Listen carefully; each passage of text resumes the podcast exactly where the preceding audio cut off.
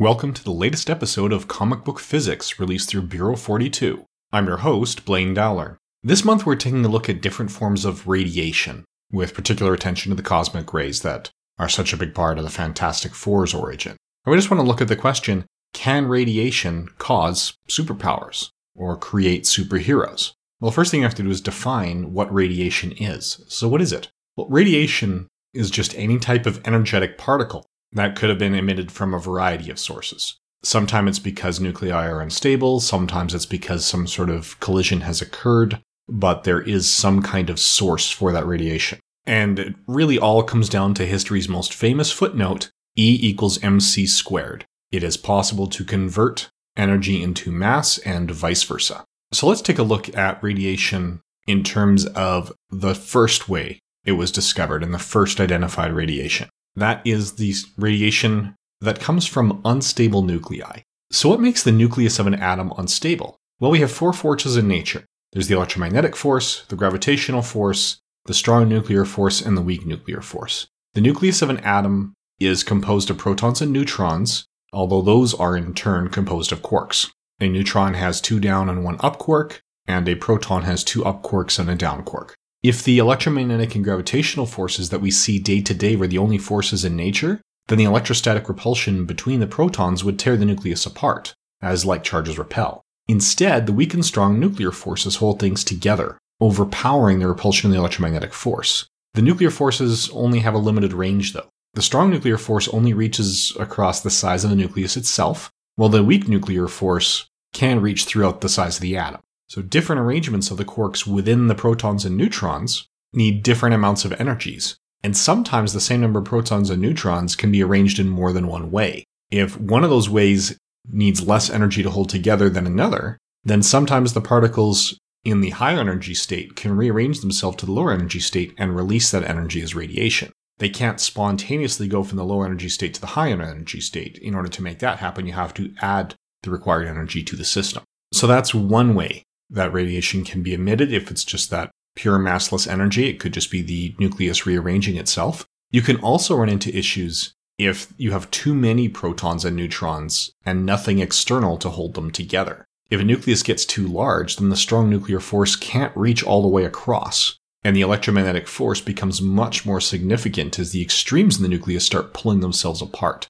And that's one of the reasons that nuclei with more protons that end up higher on the periodic table get less stable. Now, that can be mitigated with some sort of extremely powerful outside force keeping the pressure up. As far as we could tell, in nature, that only exists in a neutron star, where the gravitational pressure is so intense that the star essentially forms one gigantic nucleus with nothing but neutrons. That's neutronium. It's actually a degenerate gas in the center, which is incredibly dense. It's literally a single nucleus that's made of nothing but neutrons, and that does have a dense outer shell keeping the whole thing together. In other cases, you can actually find that instead of just ejecting a couple of small particles as the quarks in, in the nucleus rearrange themselves, it's more efficient to split into two entirely different nuclei of more similar size to each other. Now we'll transform one type of quark into another or split into two completely different nuclei. So the first three types of radiation that were identified were originally called alpha, beta, and gamma radiation. These all exist as a result of natural decay and not necessarily as a result of collision. Alpha radiation is the lowest energy of the three, as those who discovered them didn't quite understand what they were composed of, because our understanding of the nucleus just wasn't advanced enough yet to identify those particles. So they just took the first three letters of the Greek alphabet and arranged them in order of energy. So the alphas have the lowest energy of the three, and they're a result of a nucleus ejecting a helium nucleus as part of its decay process. So two protons and two neutrons are shot out from that nucleus. They may or may not capture excess electrons along the way, but they are really not harmful to humans. They can be easily blocked by a single sheet of paper, they do not penetrate the skin, and they don't have enough energy in them to distort DNA. The next highest energy is the beta radiation, and that's got a more moderate energy levels. This is the result of an unstable nucleus increasing stability by changing a quark into a different type of quark. They'll release either an electron or a positron, which is the antimatter electron, along with a corresponding neutrino. If it's an electron that gets ejected, then it's also harmless, since a regular electron at these energy levels cannot penetrate skin, it cannot distort DNA, it's just another electron hanging around. If it's a positron, then there's a slightly higher risk because it can annihilate with a matter electron and produce two gamma rays, which we'll get to in more detail in a moment. So, this kind of radioactive decay actually happens all the time, and it's the basis of carbon dating. We know that there's a certain isotope or a certain carbon atom given a specific number of neutrons that occurs in about the same proportions throughout nature. And that also means it occurs in those proportions throughout all living tissue, since we are carbon based. When this decays through beta radiation, then those carbon nuclei become nitrogen nuclei, and nitrogen does not have the same chemical properties as carbon. Living tissues then recognize that the chemicals in them are not working the way they're supposed to and end up repairing it. They could produce a new molecule, they can sometimes, in some cases, swap out the nitrogen nucleus for a carbon nucleus if a carbon one is available, and there are ways to repair that damage and keep going. That's in living tissue, though. Once dead, this repair system stops functioning.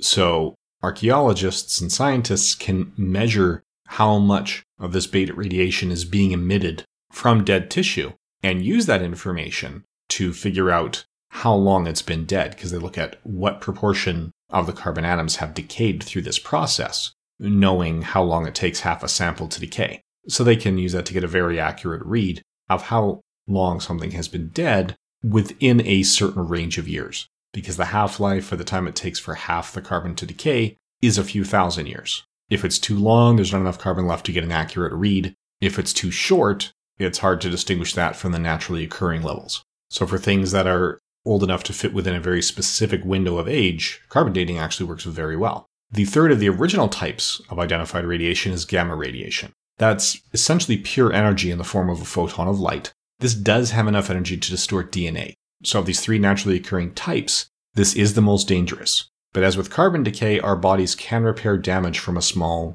amount of these. So, gamma radiation is really only dangerous if emission rates get high enough that they distort our DNA faster than our bodies can repair them. And they've got more energy than X rays. Nuclear fission was discovered later, and this is where instead of just ejecting a helium nucleus, a larger nucleus is ejected such as in the nuclear fission of uranium or plutonium, which is the basis of a lot of nuclear weapons. Again, this happens to some degree in nature. It's a little more hazardous than gamma radiation just because it does give out gamma rays as well as higher energy neutrons, which can cause collisions and other energies. It's primarily dangerous when you've got an artificially created situation, such as nuclear weapons where they take large amounts of uranium filter it out based on how much of each isotope is present, and then turn that into smaller amounts of uranium that are all the same isotope, and thereby make the odds of having this set off a chain reaction much, much more likely. If this were to happen in nature, it would have happened long ago when the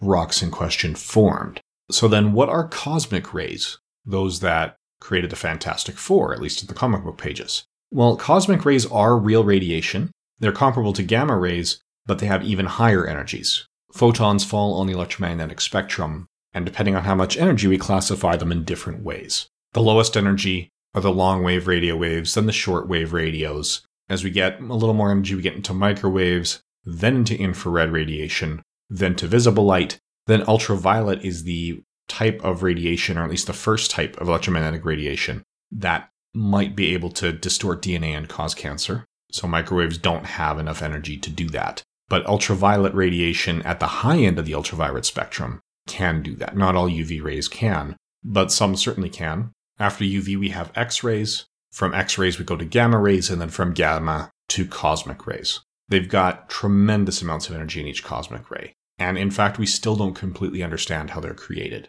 They're named cosmic rays because they come from space or the cosmos. We haven't found a single naturally occurring phenomenon that will produce them on the surface of the Earth. So they may be artifacts of particles flying near but not into a black hole. So they gain a tremendous amount of kinetic energy and then collide with something. It may be an after effect of a supernova, or it may be something completely different that we just haven't identified and don't understand yet. But these can be dangerous because it's not just a single particle. They have enough energy to become a particle shower. So when they hit the atmosphere or living tissue and interact with it, they have so much energy that they can create other particles. It's doing that E equals mc squared in reverse, turning the energy into mass. So one cosmic ray can hit the atmosphere, and we end up with a shower of particles that can cover quite a range. In fact, my old university, the University of Alberta, has been running the ALTA project, where local high schools can put particle detectors on their roofs just to track these cosmic ray showers. So we'll have a big influx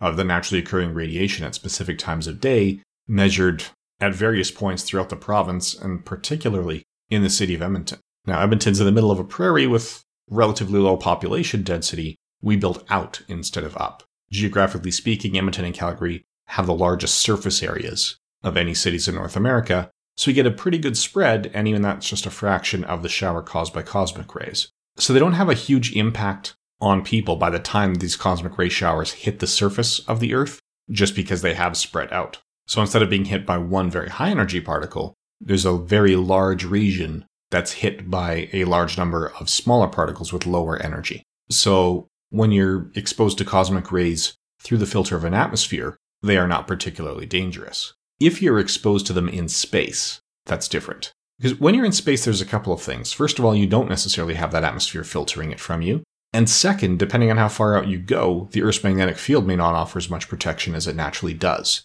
The nuclear reactions of the sun produce a lot of radiation, especially charged particles and neutrinos. Now, neutrinos barely interact with anything, so they're not a radiation risk under most circumstances. The Large Hadron Collider, or LHC, out at CERN, moved the experiments when they built that new ring relative to where they used to be. Basically, rotated all the experiment positions about 45 degrees around the ring because they realized that they would actually be producing enough neutrino radiation to be a hazard for local communities in the way they were oriented. That isn't a risk for other kinds of particles because they can put beam stops there that are large enough and dense enough to absorb everything else that comes out, but the Earth itself may or may not be able to absorb a neutrino. So there's just no feasible way to produce what they call a beam stop for neutrinos. Instead, they repositioned the detectors so that where the neutrinos leave the surface of the Earth, they're going through unpopulated areas that CERN actually owns and controls so that they can make sure